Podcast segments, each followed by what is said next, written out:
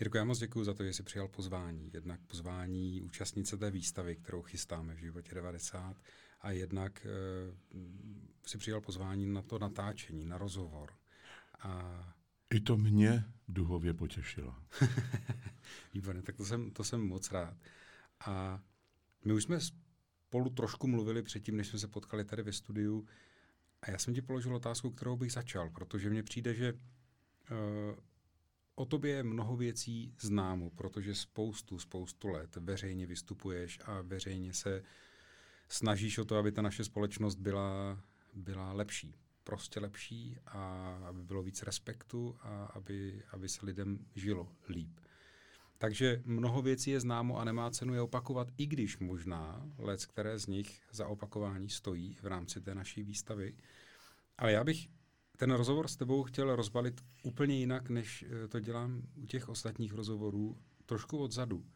Eh, co by bylo takovým hlavním poselstvím, něčím, co by si rád vzkázal do toho srpna roku 2020 pro ty, kteří ty fotky, ty portréty těch jednotlivých lidí, zralých lidí, LGBT a tak dál, procházejí, dívají se na ně, eh, co bys jim rád řekl jako takové základní poselství? Ano, to je nesmírně správná otázka, protože možná i my sami jsme zapomněli, jak jsme nebyli vybaveni začít s tak složitou věcí jako změněnou myšlení českých občanů vůči jinakosti, jinakosti vůbec a obzvlášť naší jinakosti. Protože tu za komunistů nebyla žádná informace, a když tak jenom negativní a velmi tvrdá. A tak eh, na té cestě eh, bylo pro mě nesmírně zajímavé se také učit, poznávat, jaké to je, to herectví, moje profese, jaká je ta cesta duhová směrem k naší rovnoprávnosti a hlavně změny postojů obyvatelstva. A jsem nesmírně rád, že mohu odpovídat novinářům, kteří mi říkají, vidíte, pane Hromado, to registrované partnerství a ty zákony, to je to vaše nejkrásnější, největší vítězství? Říkám nikoliv. V roce 1990 po prvním průzkumu veřejného mínění pouze 10% občanů tehdy Československa nás akceptovalo. V roce 2006 při přijetí registrovaného partnerství už to bylo 75% občanů a loni při běžném průzkumu 80% Těch 20% zbývajících to jsou většinou dogmatičtí věřící, fašisté, postfašisté, nebo ti, co mají sami se sebou ještě problém. A na té cestě pro mě samotnému se definovaly ty moje pocity, zkušenosti, nabité, naučené znovu ve dvou nádherných myšlenkách, které jsou opravdu pro mne motem a možná by mohly být pro ostatní poselstvím. Mm-hmm. Ta první je nezbytné konat dobro, musíme je ale konat dobře. a ta druhá, měl jsem příležitost, štěstí, radost setkat se s Dalajlámou. A mám od něj katak, to je takový šál, jako výraz přátelství. A ten má úžasnou myšlenku, která, myslím, stojí v pozadí za vším. Buď tou změnou, kterou chceš uvidět. Takže my jsme se snažili být sami tou změnou a věřím, že jsme mnohé uviděli. Já myslím, že nejenom vy, ale že i díky vám ti kolem, ti, kteří chtějí vidět, tak vidí lecos, co se, co se proměňuje, vidí lecos jinak. A e, mě napadla celá, celá řada otázek teď kolem toho, co si říkal, buď tou změnou. Co to znamenalo a co to znamená, když bychom to chtěli trošku víc otevřít, konkretizovat ve tvém případě? Především jsem žil 31 let v systému, kde jsem sám sebe nemusel o ničem přesvědčovat, protože jsem měl to štěstí, že jsem od malička recitoval, od malička hrál amatérské divadlo a potom už profesionálně. A v té umělecké sféře to nebyl až takový problém být jinaký. Mnozí herci, kolegové eh, byli jinaký, ale tam bylo podstatné, jestli jsou dobří profesionálové, jestli se oddali eh, hraní divadla, točení filmů, televizí a všeho, a jestli mají na to. A když opravdu pracovali zodpovědně, krásně, tvořivě, tak se nějak nehledělo na to, jestli jsou, jestli pan Cupák, nebo Jean Maré, nebo kdokoliv jiný, jsou tací nebo onací. Hmm, diváky zajímalo to, co vidí na jevišti, na obrazovce. Takže to mě tak jaksi netrápilo a žil jsem takhle otevřeně, protože pro mě bylo podstatné, když někdo mě začal něco vytýkat, anebo mi takzvaně radit, tak jsem mu říkal, prosím tě, ale já nemám žádný problém. To ty máš problém. Ty si ho vyřeš. Ale postupně jsem se dověděl ty věci, na které se ptáš. Přes 50% gejů a lezeb se za komunistů ženilo a vdávalo. Na oko. S nějakou kamarádkou, přítelem. Tady máš dítě, tady máš penízky a já mám tamhle přítele. A takhle opravdu neupřímně, podivně se zachraňovali, aby prostě mohli do práce a tam říkat, že jsou ženatí nebo vdaní a nepřišli o tu práci a o tu určitou pozici. Takže to je to. Buď tou změnou, buď sám sebou. Ten život není tak dlouhý, abys žil v nepravdě a nebyl šťastný na té cestě, která je ti přirozená a geneticky daná. Přitom v tom socialistickém Československu eh, homosexualita nebyla od 60. let vlastně nebyla trestným činem. Přesto mluvíš o tom, že eh, se ti lidé ženili, vdávali na oko, ten svůj život tak jako simulovali. Proč to dělali? Ano. Byli jsme čtvrtou zemí. Hmm. To bylo neuvěřitelné. Ano. Čtvrtou zemí, která v roce 1961 odtrestnila homosexualitu a bylo to díky našim skutečně vynikajícím sexologům, odborníkům, kteří získali jméno do světa a mají ho stále. Jsou to opravdoví odborníci, dneska především v oblasti transexuality, kdy opravdu lidem pomáhají. A dokáží to velmi kvalitně. A tenkrát ale sice byla odtrestněna homosexualita, ale s takovou jasnou výjimkou, která přesně sdělovala, co si o tom ten režim myslí. 15 let možnosti intimních vztahů u většinové společnosti a 18 let u GLBT. A tím jasně naznačují, nejsou rovnoprávní. Jsou jiný, ale ne se všemi právy, jako máme my. A potom tu byla ještě STB, tajná policie. A ta přesně toho zneužívala. Nějaký 16-letý chlapec odcizil v samoobsluze čokoládu a oni mu řekli, hele, my ti to odpustíme, ale ty řekneš, že tehdy a tehdy v tu a tu hodinu si byl u toho a toho pána, tam jste dělali tohle a tohle. Chlapec to podepsal a oni zavřeli dizidenta ne jako hrdinu, ale jako někoho, kdo zneužil mladého hocha. A udělali mu ostudu. Tím se vlastně vysmáli všemu. Tuhle informaci mi řekl sám Jiří Dinsbír starší, který byl v čele řízení určitých dizidentských kruhů a který mi sdělil, že pak už, když se dověděli, že je někdo gay, tak mu říkali, prosím tě, pomáhej, ale neveřejně. Buď takový opravdu skrytej pro jistotu, aby tě nezneužili. Takže tohle byl jeden z těch důvodů. Ty jsi eh, to naše povídání uvedl tím citátem Diderotovým. Je nezbytné, abychom konali dobro, ale je potřeba dobro konat dobře. To se trošku odkláníme od toho být tou změnou, ale ne zase tak úplně, ale přesto být tou změnou k takovému tomu aktivistickému eh, rozměru, k tomu skutečně cíleně pracovat na tom, aby něco bylo jinak, konat dobro, má i to konej je dobře nějaké své, svůj obsah, nějaké ze tvé zkušenosti.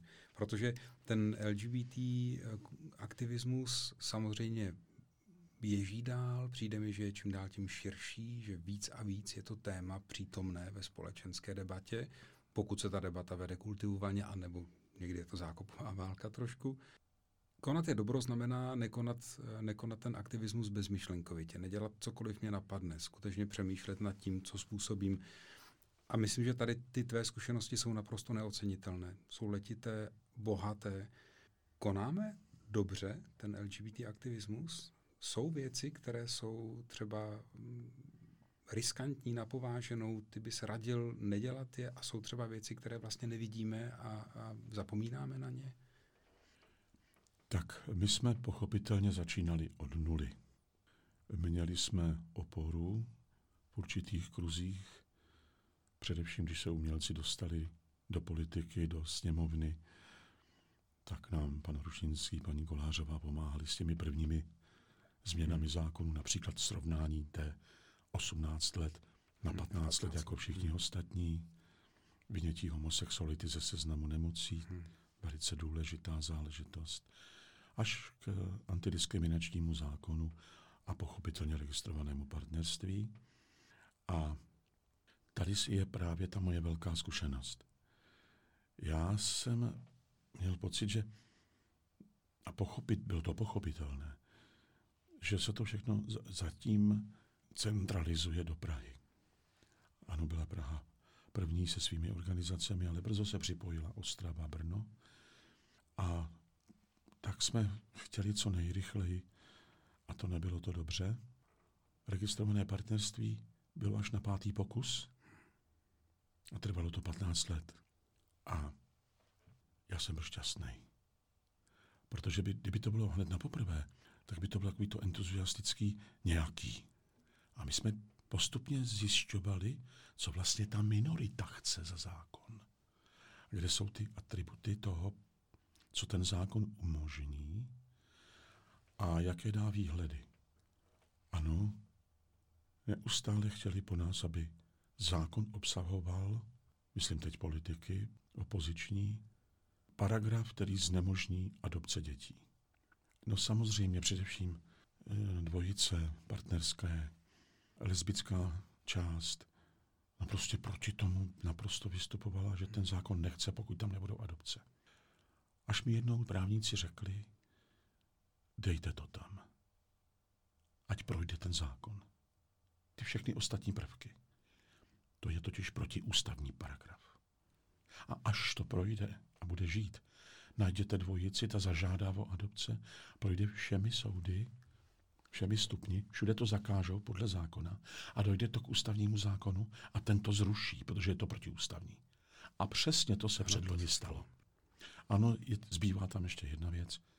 Matka dítěte, když se do registrovaného partnerství přivede to dítě, tak partnerka ho nesmí adoptovat.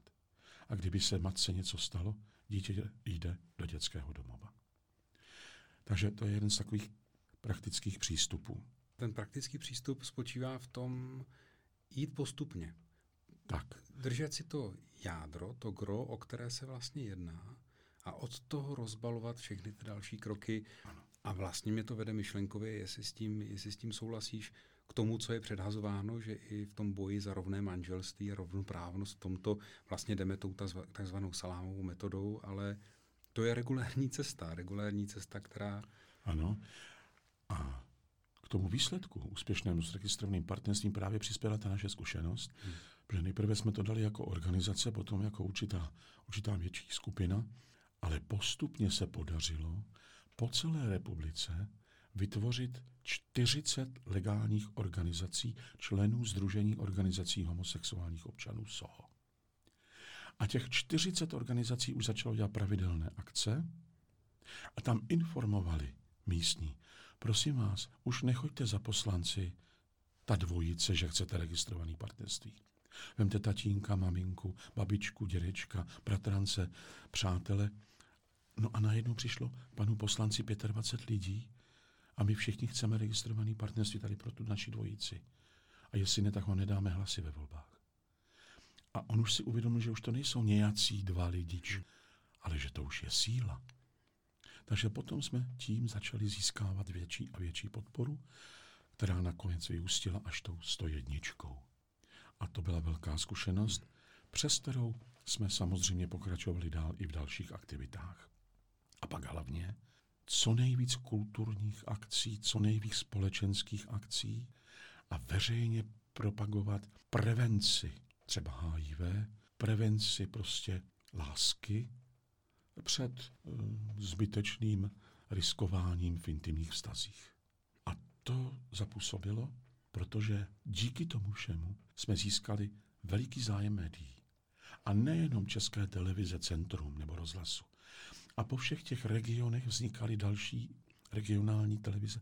A ti představitelé těch skupin, těch nových organizací, měli pravidelné pořady, odpovídali na otázky, takže ti lidé se venku, na venkově, konečně začali setkávat s tím, že to jsou přece úplně docela sympatičtí, obyčejní lidé, kteří mají svoji práci, svoji lásku a o nic jiného neusilují.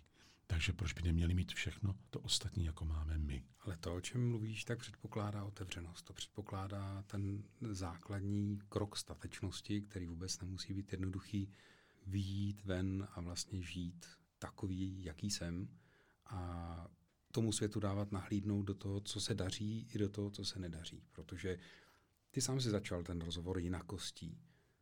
V čem spočívá jinakost těch, těch LGBT lidí? Tam je spousta věcí, které jsou společné s tou, s tou takzvaně heterosexuální většinou. Pro mě jinakost je taková obyčejná definice určitých skupin lidí, které mají něco společného. A proto mě vždycky, vždycky přivede k úsměvu, když jenom hovoří se o naší jinakosti, sexuální jinakosti, ale zapomínáme, že každý člen lidské společnosti patří do nějaké jinaké skupiny.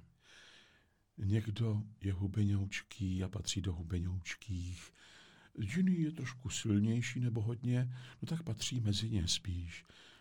Jinému nenarostly vlasy a někdo je má až po pás. A tak bych mohl pokračovat v různorodých jinakostech, které spolčují určité skupiny lidí.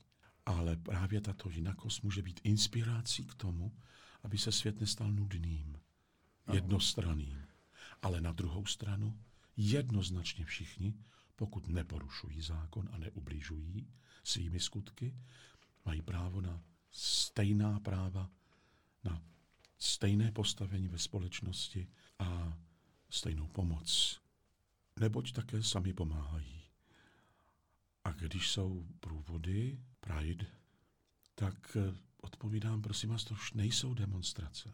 To už se tam setkávají jinací lidé, a to nejenom gejové lesby, ale právě různorodě jinací, aby oslavili svou radost nad tím, že jsou jinací a nemusí stereotypně být v nějakém společenství, které nařizuje, jak se má žít.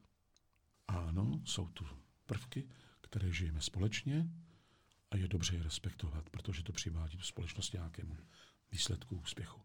No ale pak jsou ty naše jedinečné, výjimečné a díky tomu někdo zahraje svou roli naprosto překvapivě, jiný namaluje obrazy úžasně, natočí filmy, nebo spraví umyvadlo, nebo elektriku úplně jinak než jiný, rychleji a perfektně. Je to tak a já bych tě moc rád i v, té, v, tom, v tom rozhovoru teď přivedl na téma, které je pro nás v životě 90 velmi důležité. A to je téma stárnutí, stáří, prožívání toho, jak člověk zraje v tom životě. Přijde mi, že ta skupina těch, eh, a teď jak je nazvat, seniorů, seniory, těch, kteří se považují za ty starší, anebo které třeba to okolí považuje za starší, takže trošku i v té LGBT takzvané komunitě vlastně přehlížena, tahle ta skupina, že zůstává tak stranou eh, a zároveň i s tou výstavou teď vidíme, že, že to není tak úplně jednoduché se k těm lidem dostat, proniknout, že jsou hodně ostražití díky svým životním zkušenostem, že se často bojí vystoupit veřejně a tak dál. Jaká je tvoje zkušenost s, s touto skupinou, s touto jinakostí? velice správně si to definoval vlivem svých životních zkušeností.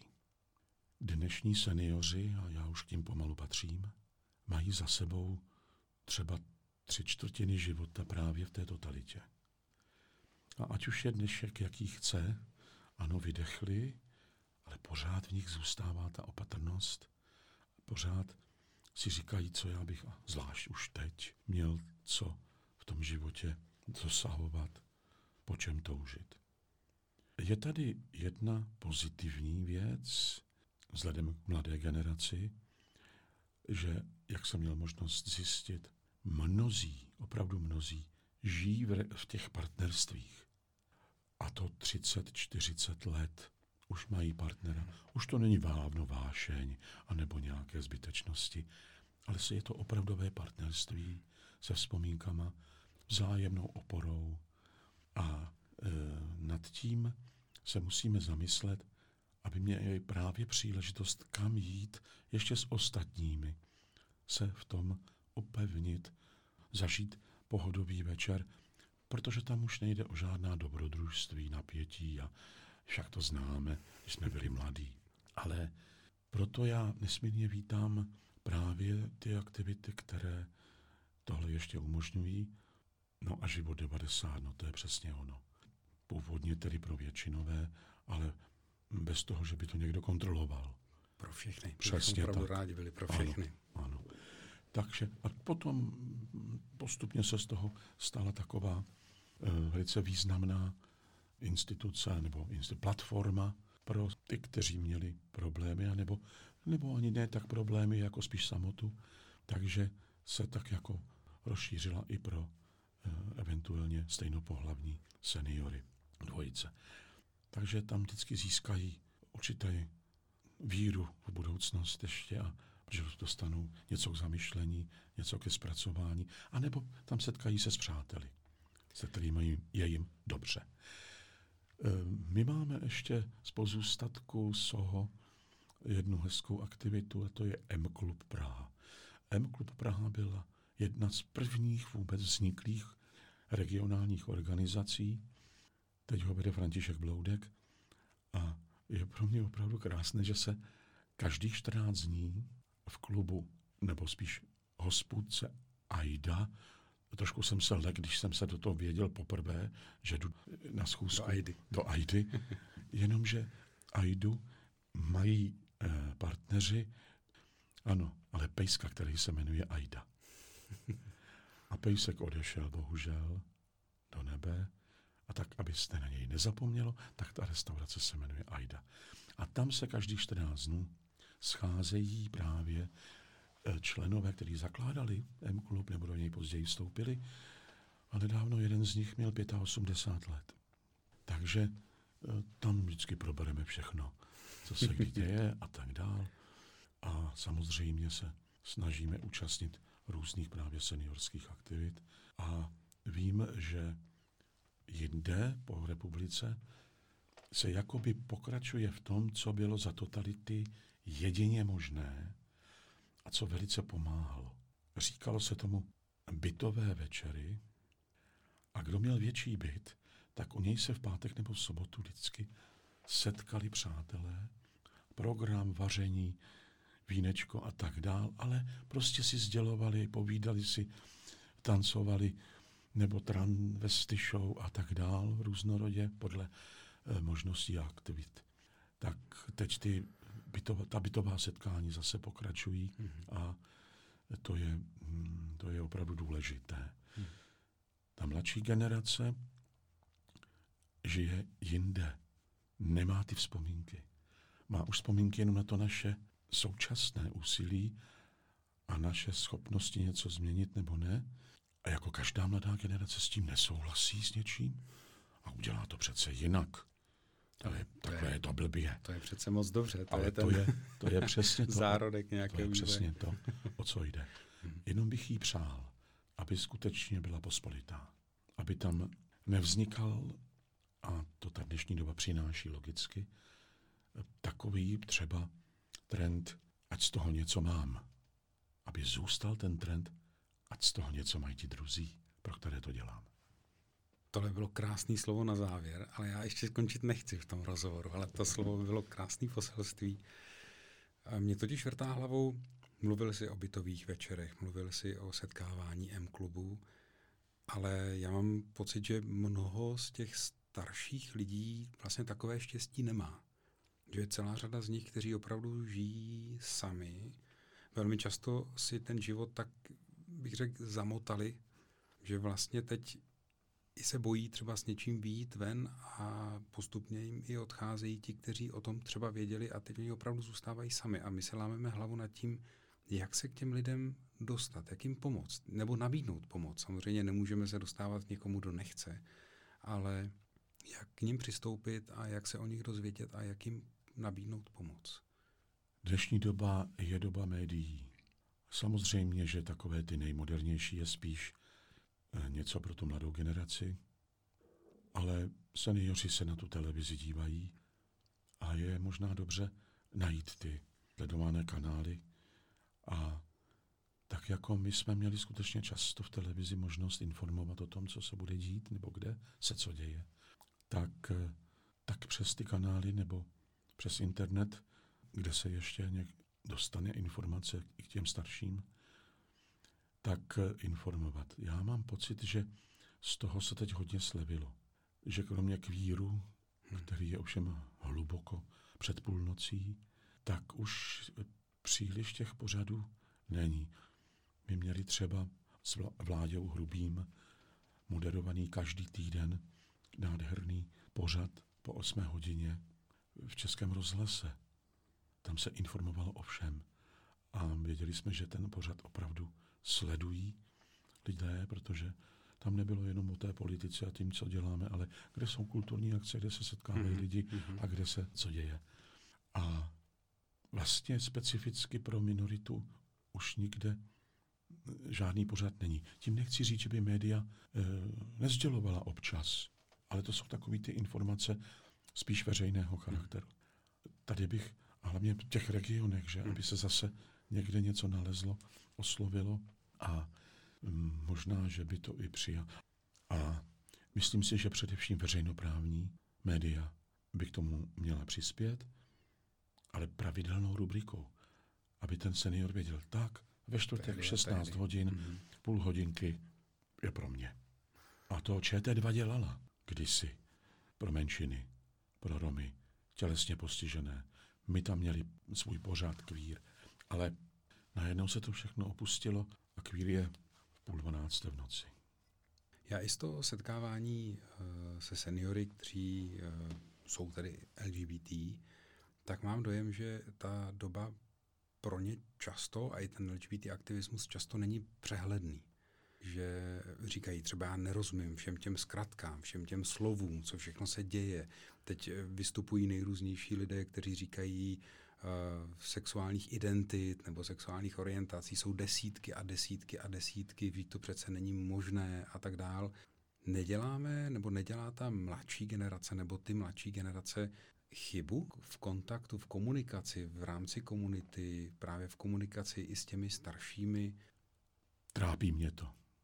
Protože my jsme sice začali jako gay hnutí, jsme hledali nějaký, nějakou pospolitost, protože děvčata všude ve světě trošku nějakou dobu, nějaký rok vyčkávala, jestli se to podaří nebo co bude, a pak se přidávala. A samozřejmě trans nebo další skupiny No ty už vůbec čekali a ne, trošku nevěřili. Ale potom se to všechno tak nějak... A já sám jsem neustále hledal, jak to pojmenovat. No a pak, co prostě bylo G, L, B, T. A vzpomínám si, když jsme s Jamilou Stehlíkovou, tehdejší ministriní pro lidská práva, připravili návrh vládě ke schválení Rady vlády pro sexuální menšiny. A samozřejmě jsme to nazvali GLBT. A když se to projednávalo, tak pan ministr Kalousek zvedl ruku a řekl, jo, dobře, ale já bych prosil, aby tam bylo i písmeno A. Žamila, písmeno A? Ano, já jako politik jsem nesmírně vytížený, no a už jsem asexuální, já bych tam chtěl být taky. On to chtěl jednoznačně zlikvidovat, že? Hmm, Touhle poznámkou. Ale ona byla vtipná ještě navíc, jo? To umí. to on umí. umí. Takže musíme myslet i na tohle. A Jamila to vzala zpátky, na, na příštím zasedání to normálně prošlo. A tato rada působí dodnes. Ano. A je naprosto správné hájit si samozřejmě a hlídat si specifická práva své specifické minority. Ale na druhou stranu ta minorita zůstává opravdovou menšinou, když je specifická. A když je pospolitá, no tak pak má už nějakou sílu. Mám i ten pocit taky, že najednou jakoby trošičku lituje sama sebe někdy v těch aktivistech, že tam ti už to mají a my ještě ne, a proč tam ti a my ne, a tak budeme svojí cestou, aby nám to tam ti nekazili, místo aby pod neustále pospolitě, jako jsme to my tou celostátní organizací, my jsme chtěli prosadit práva pro všechny jednotlivé možnosti té v úvozovkách sexuální min- minority. Protože tam nejde o žádnou jinakost jenom v tom intimním vztahu. Já osobně se domnívám, že prostě láska je jenom jedna. Buď je nebo není. A to, co se děje v soukromí, to nikoho nemá zajímat. Když je to v souhlasu obou dvou, tak ať to takhle je. Ale eh, když to nepřekračuje limity, zákony a hlavně veřejné pohoršení z toho, že se to exibuje někde eh, na veřejnosti, ale je to intimní opravdu vztah, tak prostě ať lidé jsou šťastní, že v tomhle životě vůbec někoho potkali, koho mohou vzít za ruku a obejmout. Já moc děkuji za rozhovor. Tady by se dalo pokračovat dlouho a dlouho, těch témat je spousta.